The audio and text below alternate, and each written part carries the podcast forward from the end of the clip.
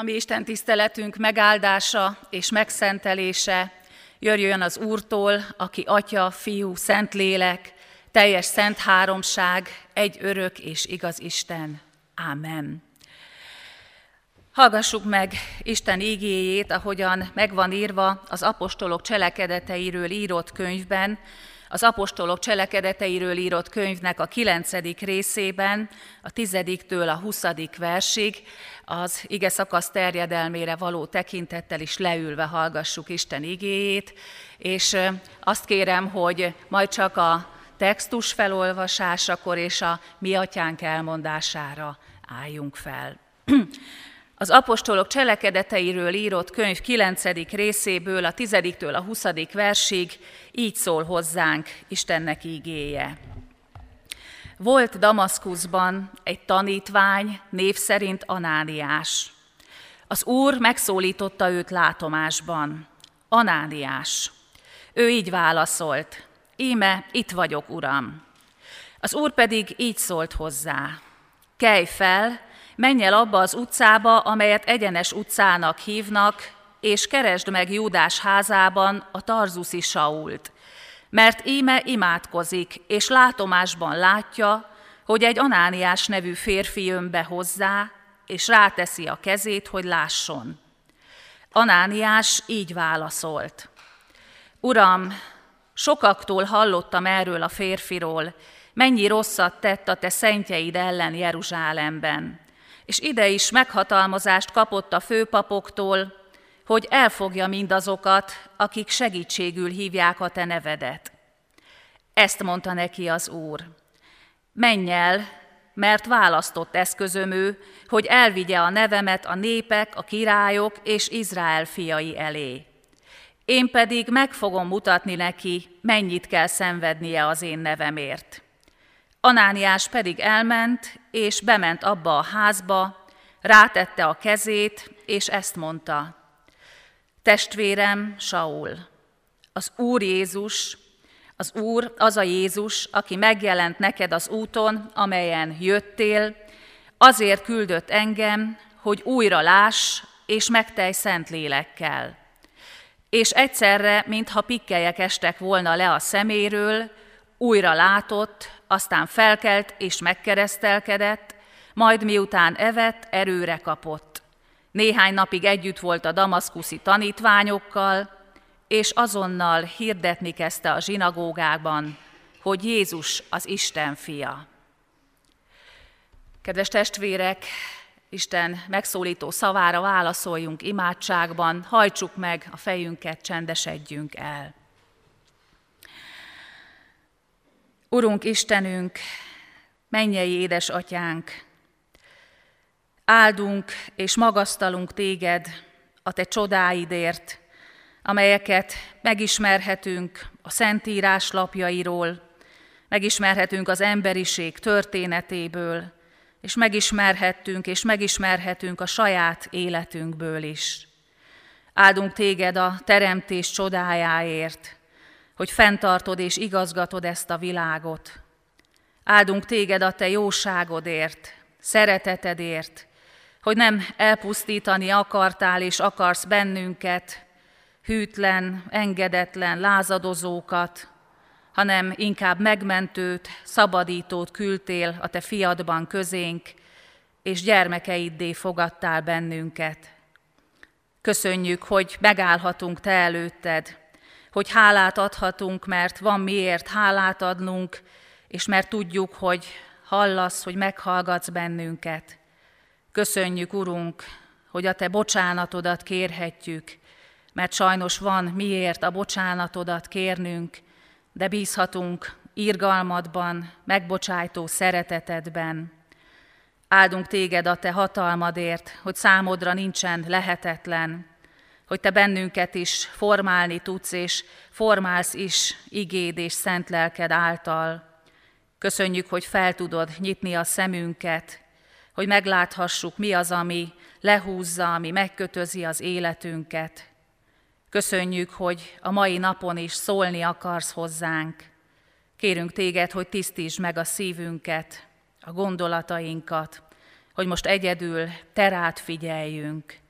Fiad nevében kérünk, hogy hallgass meg bennünket. Ámen. Ige olvasásra és ige hirdetésre készülve énekeljük a háromszázegyedik dicséretünknek az első két verszakát. A háromszázegyedik dicséret így kezdődik, új világosság jelenik. Az első két verset énekeljük.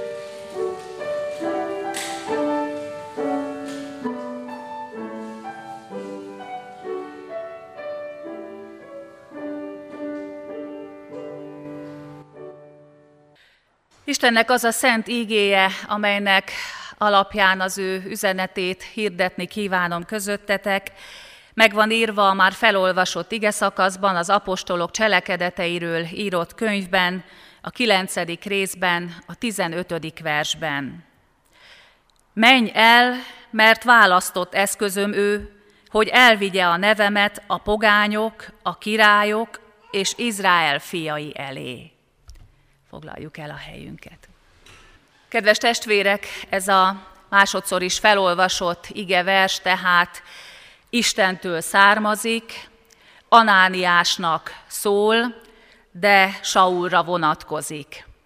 Időről időre megtörténik velünk az, ha hallunk egy információt, hallunk valamit, hogy sokszor zsigerből, elhamarkodottan alkotunk véleményt a hallott témát illetően, pedig ugye jobb az, hogyha az ember több oldalról is alaposabban megvizsgálja a dolgokat. A mai Isten tiszteleten éppen ezért mind a három érintett oldaláról meg fogjuk vizsgálni ezt a felolvasott igét, és minthogy az Isten ígéje az mindig hozzánk is szólni akar, megvizsgálhatjuk közbe önmagunkat is. Kezdjük mindjárt Saullal, aki bizonyos szempontból a főszereplője ennek a történetnek. Ez sem teljesen egyértelmű, hiszen itt inkább Anániást látjuk, és tudjuk azt, hogy az Úristen mindig a főszereplő, a nagy mozgató, a Szentírás történeteiben is. De az apostolok cselekedeteiről írott résznek például a kilencedik fejezete fölött ezt olvashatjuk, Saul megtérése, tekintsük őt a főszereplőnek. Saul egy hithű, vallásos zsidó, a farizeusi kegyességnek a követője. Ő maga így ír magáról a filippi beliekhez írott levelében, Nyolcadik napon metéltek körül, Izrael népéből, Benjámin törzséből származom, Héber a héberek közül, törvény szerint farizeus, buzgóság szempontjából az egyház üldözője, a törvényben követelt igazság szempontjából fedhetetlen voltam. Akkor találkozunk először Saul nevével, itt az apostolok cselekedeteiről írott könyvben, amikor István diakónus megkövezéséről van szó, és tudjuk azt, hogy maga is egyet értett István halálos ítéletével, és még sok más ember halálos ítéletével is, akiket nem nevez meg név szerint a Szentírás. Kényszerítéssel, fenyegetéssel próbálta meg elérni azt, hogy Krisztus követői káromolják Jézusnak a nevét, üldözte Jézus követőit, ahogyan csak tudta, sokakat börtönbe juttatott. Eközben pedig élvezte a főpapoknak, a farizeusi irányzat vezetőinek a bizalmát, mert méltónak találták arra, hogy ő a zsidó vallásnak az érdekeit védje. És Saul valóban teljes meggyőződéssel, következetesen, kemény eszközökkel próbálta meg gátolni az új vallásnak a terjedését, vagy ahogy ő akkor ezt értette, értelmezte, az eretnekségnek a terjedését. Védte a vallási hagyományait, védte azt a hitet, amibe beleszületett, amibe bele nőtt, amibe az egész addigi életét leélte, és nyilván úgy érezte, hogy így védelmezi magát az Úristent is. Mert komolyan hitte azt, hogy a názáreti Jézus bizony megveti Istennek a törvényeit, komolyan hitte azt, hogy Jézus azt tanítja a tanítványainak, hogy a törvény már érvényét vesztette. Egyfelől azt gondolom különös, hogy még ez a Saul éppen úgy egy hívő, kegyes, zsidó, vallásos ember, mint például Simeon, akit egy másik történetből ismerünk, mennyire más pályát fut be, legalábbis eleinte úgy tűnik, mint Simeon.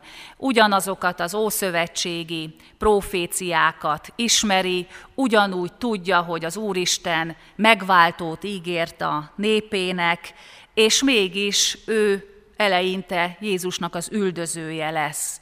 Annyira gúzsba kötik a saját vallási hagyományai, a saját megszokásai, hogy nem veszi azt észre, hogy az élő Isten munkálkodik, és hogy maga az élő Isten küldi el közénk a fiát a názáreti Jézusban. Ugyanakkor ott van az ag Simeon, akiről ismerjük a történetét, hogy a jeruzsálemi templom lépcsőjén képes a párnapos csecsemő Jézusban is meglátni a szabadítót, a megváltót, az üdvözítőt, képes így fohászkodni Jézussal való találkozásakor. Most bocsájtod el, Uram, szolgádat békével, mert látták szemeim a te üdvösségedet. Van tanulsága ennek a különbözőségnek is, azt gondolom. Lehet úgy vallásosnak lenni, lehet úgy önmagunkat hívő embernek tartani, hogy mégsem tudunk igazán rácsatlakozni az Úristen hullámhosszára. Pedig nem mindegy az, hogy csupán egy magunk által kreált istenképet tisztelünk a magunk módján, vagy pedig az élő Istennel való kapcsolatot keressük. De térjünk vissza Saulhoz. Jézus éppen ezt az embert állítja meg a Damaszkuszba vezető úton. Éppen egy ilyen emberre mondja az Úr, hogy választott eszközöm ő. Mennyei fényben bemutatkozik neki, látomásban előkészíti az Anániással való ö, találkozásra, sőt a Szent Lelkét adja neki. A Szentlélek segítségével pedig Saul fel fogja ismerni azt, hogy bizony Jézusban teljesedtek be a megváltóról szóló ígéretek, éppen Jézus az, aki a törvénynek érvényt szerez, aki a törvényt betölti és megbékéltet bennünket az Úristennel. A Szentlélek által ez a Saul egy teljesen új látásmódot kap, és ő, aki a régi hite védelmében bizony nem kímélte Jézusnak a követőit, ezután nem kíméli önmagát, amikor Krisztus nevéért fáradozik, de ehhez az élő, feltámadott Úrral való találkozásra és a Szentlélekre volt szüksége. Most nézzük meg a történet másik szereplőjét, Anániást. Anániásnak az első reakciója, amikor meghallja azt, hogy Saulhoz küldi az Úr, hát bizony nem túlságosan pozitív, de ugyanakkor azt is mondhatjuk, hogy bizonyos szempontból, emberi logikával nézve nagyon is érthető, nagyon is emberi reakció, hiszen Saul Jeruzsálem szerte, meg Jeruzsálemen kívül is nagyon rossz hírében áll, finoman szólva, mint keresztény üldöző. Anániás esetében e, mégsem egy e, egyszerű tét nélküli előítéletességről van szó, amikor e, óckodik Saulhoz elmenni, nem olyan fajta előítéletesség munkálkodik benne, mint amilyen sokszor bennünk is, amikor gyanakvással nézünk egymásra, különösen, hogyha e, valami változást e, látunk a másik embernek az életén. Például olyankor, amikor valaki, aki korábban nem nagy érdeklődést mutatott az Isten dolgai iránt, egyszer csak megjelenik a gyülekezetben, betér a gyülekezetbe, hát bizony hajlamosak vagyunk egy kicsit latolgatni, hogy most vajon színből, érdekből vagy szívből történt-e ez a változás. Hogyha időt tudunk adni a másik ember számára, meg önmagunk számára, és nem akarunk azonnal tisztán látni, és nem akarunk az egyszerűség kedvéért azonnal egy címkét ragasztani a másik emberre, akkor több kapaszkodót is kaphatunk a véleményformáláshoz, akkor előbb-utóbb észrevehetjük annak a másik embernek az életén, a hívő életnek a gyümölcseit, vagy éppen észrevehetjük a hívő élet gyümölcseinek a hiányát, és már is jobban el tudunk igazodni az illetőn, hogy szinkronban van-e az, amit mutatni próbál, és amit az élete alátámaszt. De jó ezzel vigyázni, mert ez ránk is ugyanígy érvényes, és nagyon könnyen kiderül, hogyha csak kegyes szólamaink vannak, és az életünkön nincs ott a mondatainknak a lenyomata. Anániásnak ebben az esetben nincs ideje arra, hogy a gyümölcsöket várja, a gyümölcsöket figyelgesse, bár nincs is igazán szüksége rá, hiszen maga az Úr Jézus az, aki leteszi a voksát e, Saul mellett, sőt, látva Anániásnak a hezitálását, e, még határozottabban e, választott eszközének nevezi e, Sault. Igaz az, hogy Anániás Jézus első szavára, a józan emberi ész alapján óckodik attól, hogy oda menjen, kitegye magát a veszélynek, amit esetleg ez a keresztény üldöző Saul jelenthet a számára.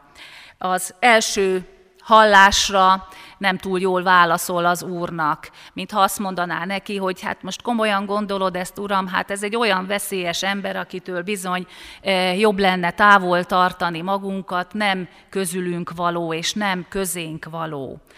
De amikor az Úr Jézus másodjára is küldi Saulhoz, akkor bizony elmegy, és úgy tűnik a Szentírásból, hogy immár fenntartás nélkül megy, sőt a kezét is ráteszi Saulra.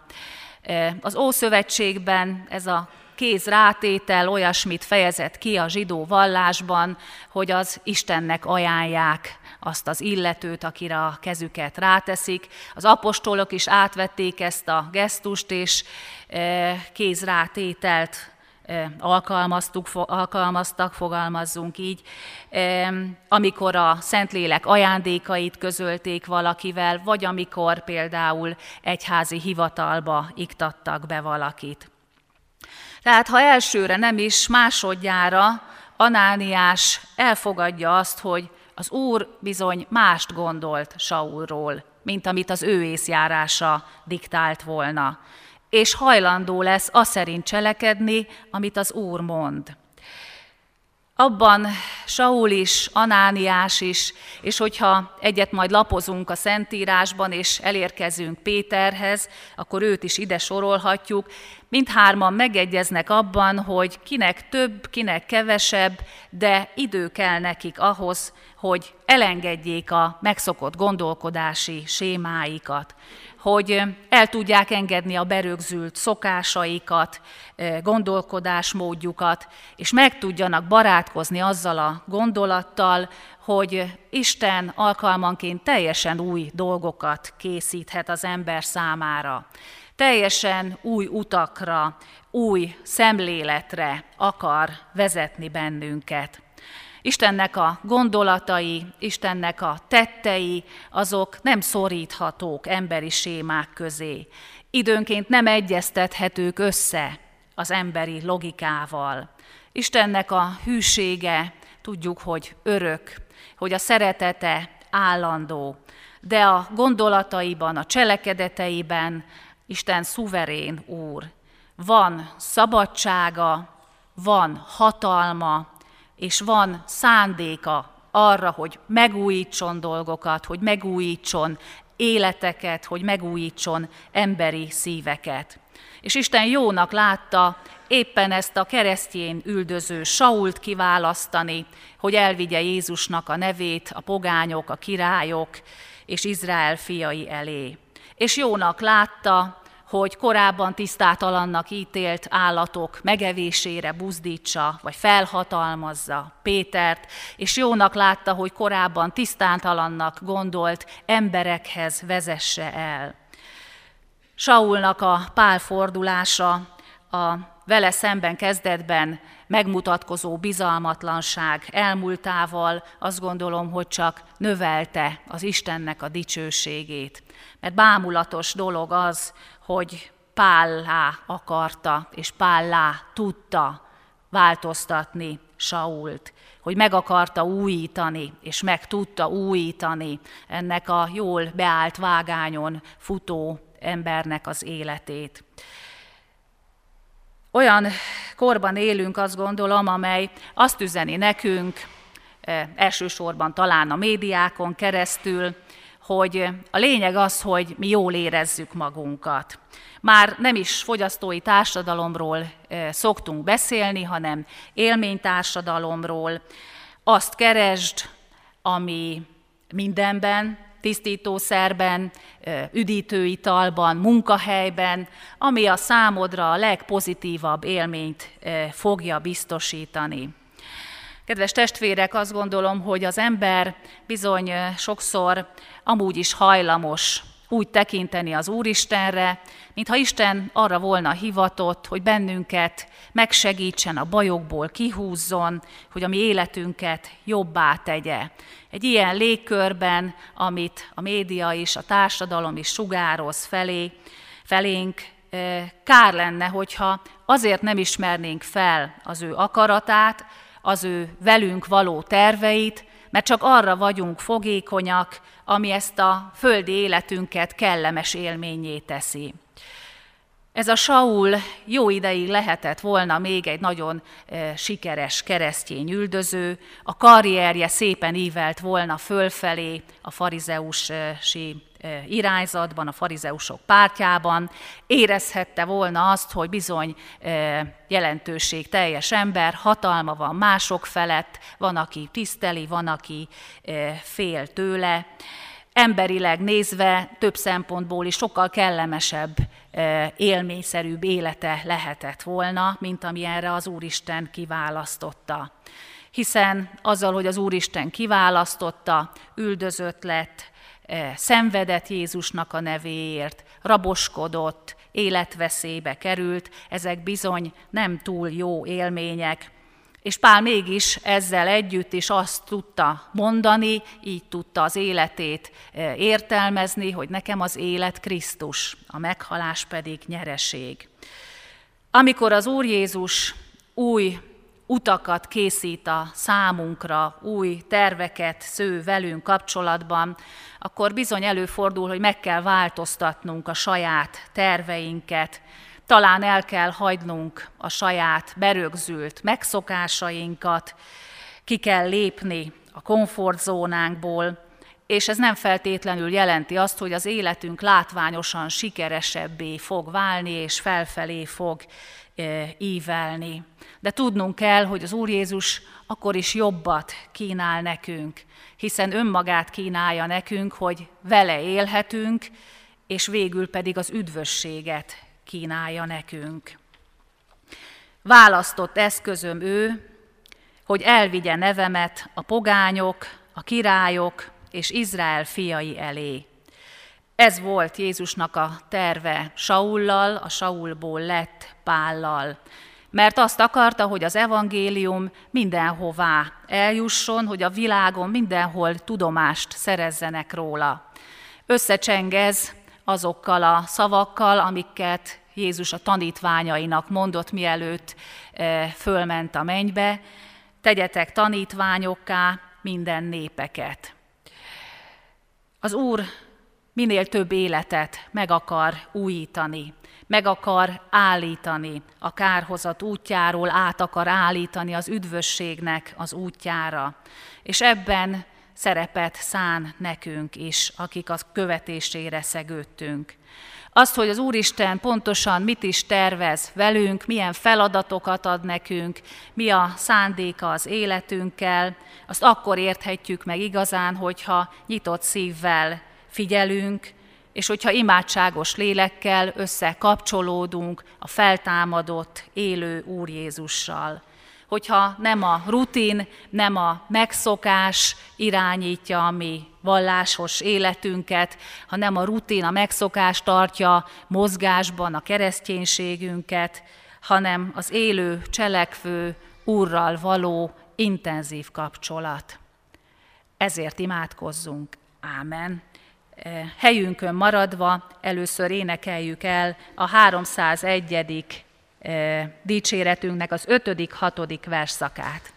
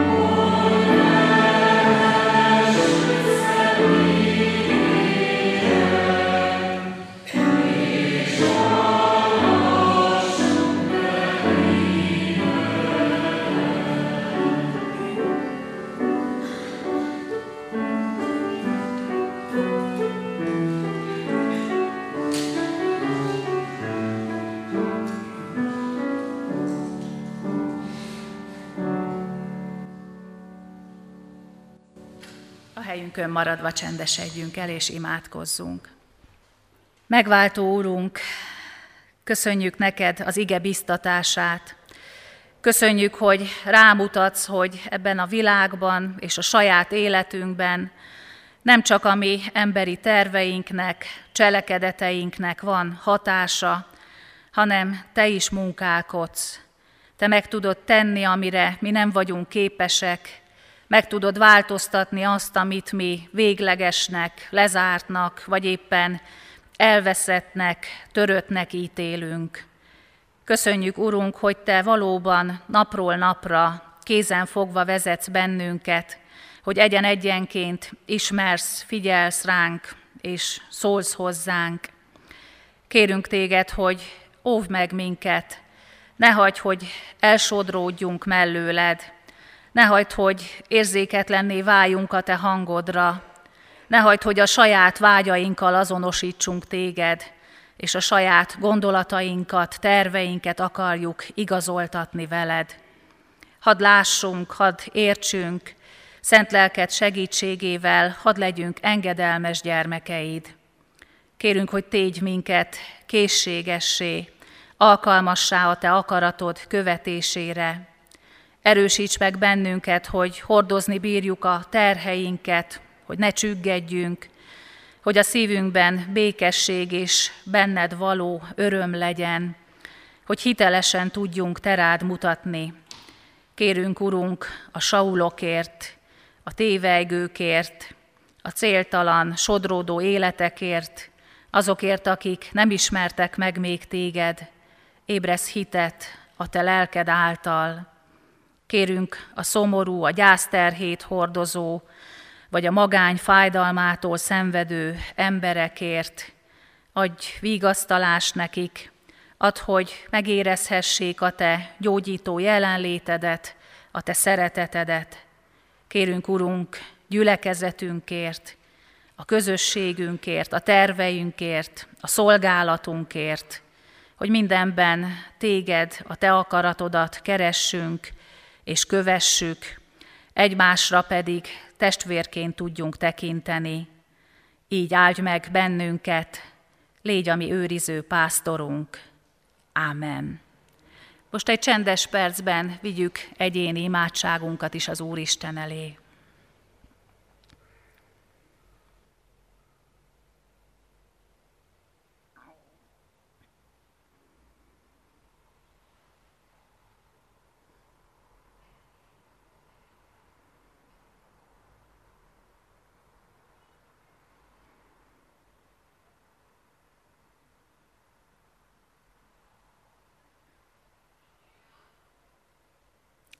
Ámen. Most pedig fennállva mondjuk el a mi Urunktól tanult imádságunkat. Mi Atyánk, ki vagy a mennyekben, szenteltessék meg a te neved, jöjjön el a te országod, legyen meg a te akaratod, mint a mennyben, úgy a földön is. Ami mindennapi kenyerünket add meg nékünk ma, és bocsásd meg a mi vétkeinket, miképpen mi is megbocsátunk azoknak vétkezőknek. És ne vigy minket kísértésbe, de szabadíts meg a gonosztól, mert tiéd az ország, a hatalom és a dicsőség mindörökké. Ámen. Kedves testvérek, hirdetem az adakozás lehetőségét, tudván, hogy a jókedvű adakozót szereti az Úr. Most pedig fogadjuk Isten áldását. A békesség Istene pedig, aki az örök szövetség vére által kihozta a halottak közül a mi Urunkat, Jézust, a juhok nagypásztorát, tegyen készségessé titeket minden jóra, akaratának teljesítésére, és munkálja bennünk azt, ami kedves ő előtte, Jézus Krisztus által, akinek dicsőség legyen örökkön örökké. Ámen. Foglaljuk el a helyünket, és hallgassunk meg néhányat gyülekezetünk híreiből. Aki bővebben szeretne tájékozódni, már a presbiter testvérek kiosztották a hirdető lapokat, azon több információt is találhatunk. Hirdetem, hogy a mai napon még tizenegy órakor itt a díszteremben tartunk istentiszteletet, este hat órakor pedig a gyülekezeti központban. Hirdetem, hogy a ránk következő héten csütörtöktől szombatig este hat órakor bűnbánati alkalmakat fogunk tartani, szintén a gyülekezeti központban, a Tóth Endre teremben. Jövő vasárnap pedig úrvacsorai közösségben lehetünk együtt, a kilences, a tizenegyes és a tizennyolc, illetve a hat órai istentiszteleten is, és a többi istentiszteleti helyünkön is. Imádkoztunk Galamb István Károlyné, Tormási Eszter elhunyt testvérünk és Egri Jánosné, Deák Eszter testvérünk hozzátartozóiért, és szomorú szívvel hirdetjük, hogy halottaink is vannak. Tóth György, hatvanöt évet élt, temetése augusztus tizenkettedikén hétfőn, háromnegyed tizenegykor lesz a Hetényegyházi temetőben. Mester Barnabás Ferenc nyolcvannyolc éves korában hunyt el, ő a Katona József gimnáziumnak a volt igazgatója, aki a református gimnázium újraindulását is segítette, gyülekezetünk tagja. Az ő temetése augusztus tizenharmadikán kedden fél tizenegykor a református temetőben lesz. Bihari Ferencné Nagy Pál Edith hatvannyolc éves korában hunyt el, temetése szintén augusztus tizenharmadikán kedden, egy órakor lesz a köztemetőben. Keresztes Ferenc ötvenkét éves korában adta vissza a lelkét a teremtőnek, az ő temetése augusztus tizennegyedikén szerdán, két órakor lesz a köztemetőben. Kérjük a testvéreket, hogy hordozzák otthoni egyéni imádságukban is a gyászoló családokat, hiszen a gyász terhe az különösen az első időkben nagyon elviselhetetlen tud lenni. Együtt sírunk a sírókkal és örülünk az örülőkkel, házasulandó jegyeseket is hirdetek. Először hirdetjük, hogy Kuti Ferenc Ádám jegyezte Szabó Mariant. Másodszor, hogy Tóth István jegyezte Kolozsi Rektoris Alexandra Krisztinát. Bács Ferenc jegyezte Baráz Annát. Vizi Balázs jegyezte Mező Vivien Veronikát. És harmadszor hirdetjük, hogy dr. Bakó Péter Barnabás jegyezte dr. Georgieva Veselinova Gerganát. Szőke János jegyezte Urbán Ildikót, Fodor Zoltán jegyezte Bezzeg Boglárkát. Isten áldja meg a tervezett házasságkötéseket. Hirdetem, hogy adományok érkeztek a héten is, összesen hatszázharmincezer-hétszáz forint, és a templom felújítására pedig eddig már összesen hétmillió-háromszázötvenháromezer-háromszázhetvennégy forint adomány érkezett. Hirdetem, hogy gyülekezeti újságunk, a Szőlőskert idei második száma megjelent. Itt a díszterem kijáratainál is találunk belőle, vagy a református pontban és a lelkészi hivatalban is elérhető. Ha lehetőségünk van rá, akkor az újság mellé kihelyezett perselyben támogathatjuk ennek az újságnak a kiadását. Többször hirdettük, de most is hirdetem, hogy a presbitérium ebben az évben két fontos közadakozást hirdetett. Az egyik a szemünk előtt zajlik, a templomunknak a felújítása, a másik pedig a Széchenyi Városi Gyülekezeti Központ felépítését szolgálja. Kérjük, hogy aki megteheti, támogassa anyagi segítséggel is, és persze sok-sok imádsággal ezt a két fontos célt. Egyházközségünk diakóniai szolgálata szeretettel kéri továbbra is az asszonytestvéreket, hogy a befőzések alkalmával gondoljanak a rászorulókra, és lekvár és befőtt adományaikkal támogassák őket, ha módjuk van rá. Ezeket az adományokat a lelkészi hivatalban és a diakóniai központban lehet leadni. Köszönjük szépen az eddigi minden némű támogatást. Isten segítsen meg bennünket abban, hogy tudjunk adni, jó szívvel legyen miből adnunk.